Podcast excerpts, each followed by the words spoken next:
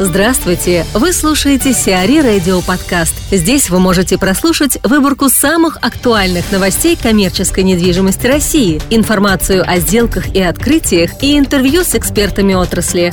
Чтобы прослушать полные выпуски программ, загрузите приложение Сиари Radio в Apple Store или на Google Play.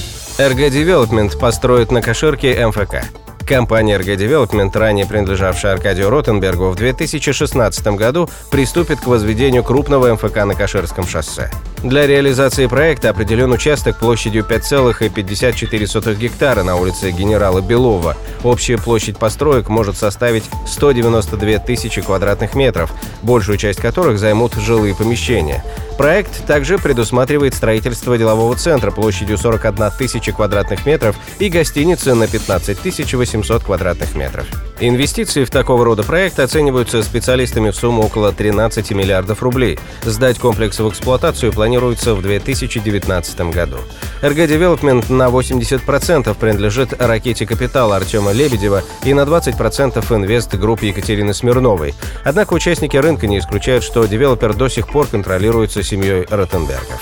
Андрей Филатов, региональный директор «Цепелин», рассказывает, к чему приводит дублирование функции FM-оператора силами собственной компании. К негативному опыту могу отнести дублирование функций FM-оператора силами собственного штата владельца. Они набирают параллельно FM-оператору, практически эм, задваивая э, штатную структуру, инженерную штатную структуру объекта, набирают э, в свой штат персонал технический. И такой штат на некоторых объектах, вот на моей памяти, э, доходил аж до 7 человек.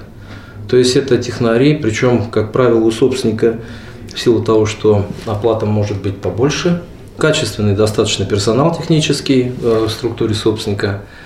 Ну и, соответственно, этот штатный персонал, он, как правило, не ограничивается контрольными функциями, а начинают э, принимать какие-то решения самостоятельно, реализовывать их посредством там, выдачи распоряжений FM-оператору э, текущему, э, не согласовывая э, с FM-структурой свои действия. И, соответственно, это, как правило, приводит также к негативным последствиям.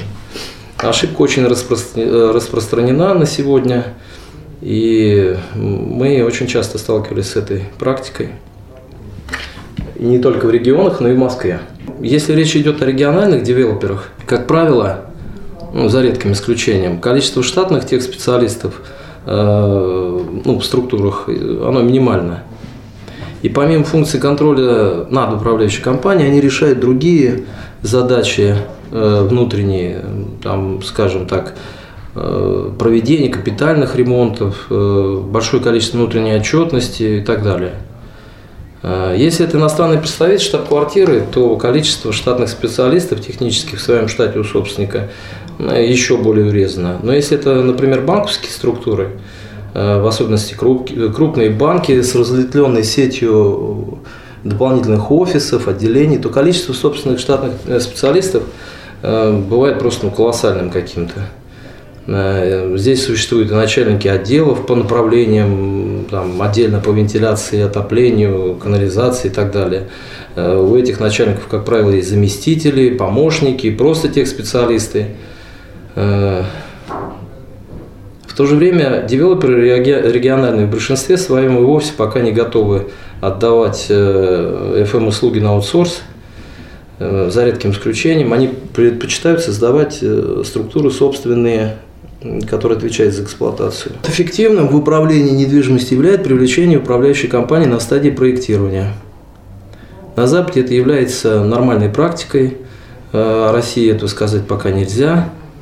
И в последнее время, э, наоборот, наметилась тенденция к тому, что все меньше и меньше привлекают FM-оператора э, для анализа проекта.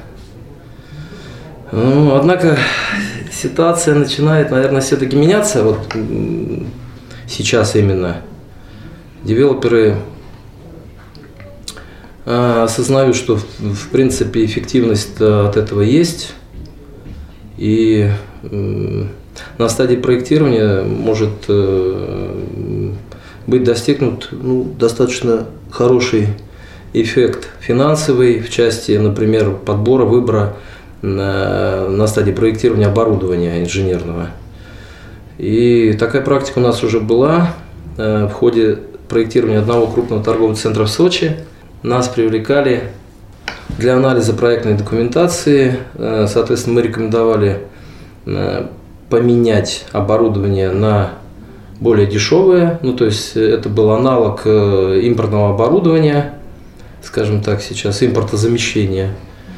Э, вот, соответственно, позволило это сэкономить несколько миллионов рублей. За Ховрина заплатят 50 миллионов рублей. За право реализации первой очереди строительства ТПУ Ховрина поборются две компании, одна из которых готова удвоить начальную цену аукциона – Проектом предполагается строительство в рамках ТПУ жилого комплекса на 31 тысячу квадратных метров с парковкой и детским образовательным учреждением, а также комплекса апартаментов на 55 тысяч квадратных метров с парковкой емкостью 153 машиноместа. Стартовая цена права застройки составляет 24 миллиона 800 тысяч рублей. Один из инвесторов предлагает 50 миллионов рублей. Срок строительства может составить около трех лет, а суммарные инвестиции порядка 8 миллиардов 900 миллионов рублей. Калининградские отели готовы к чемпионату мира 2018. В Калининградской области классификацию к ЧМ-2018 по футболу прошли почти все объекты размещения. Получить соответствующие свидетельства до 1 января 2017 года должны еще 4-5 отелей. Всего в регионе действует более 200 объектов размещения разных категорий, в том числе хостелов, гостевых домов и санаториев.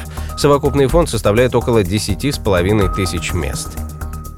Архсовет одобрил новый комплекс у Кремля.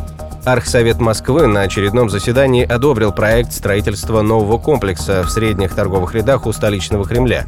Площадь нового здания в рамках проекта составит около 20 тысяч квадратных метров. Реконструкцию объектов по адресу Красной площадь 5 планируется завершить на рубеже 2019-2020 годов. Сиари Радио. Эксклюзивные рубрики «За и против», «Ноу-хау», «Ремейк», «Новые форматы». Слушайте в полных выпусках программ в приложении Сиари Radio. Приложение доступно в Apple Store и на Google Play. Более подробная информация на сайте siari.ru slash radio.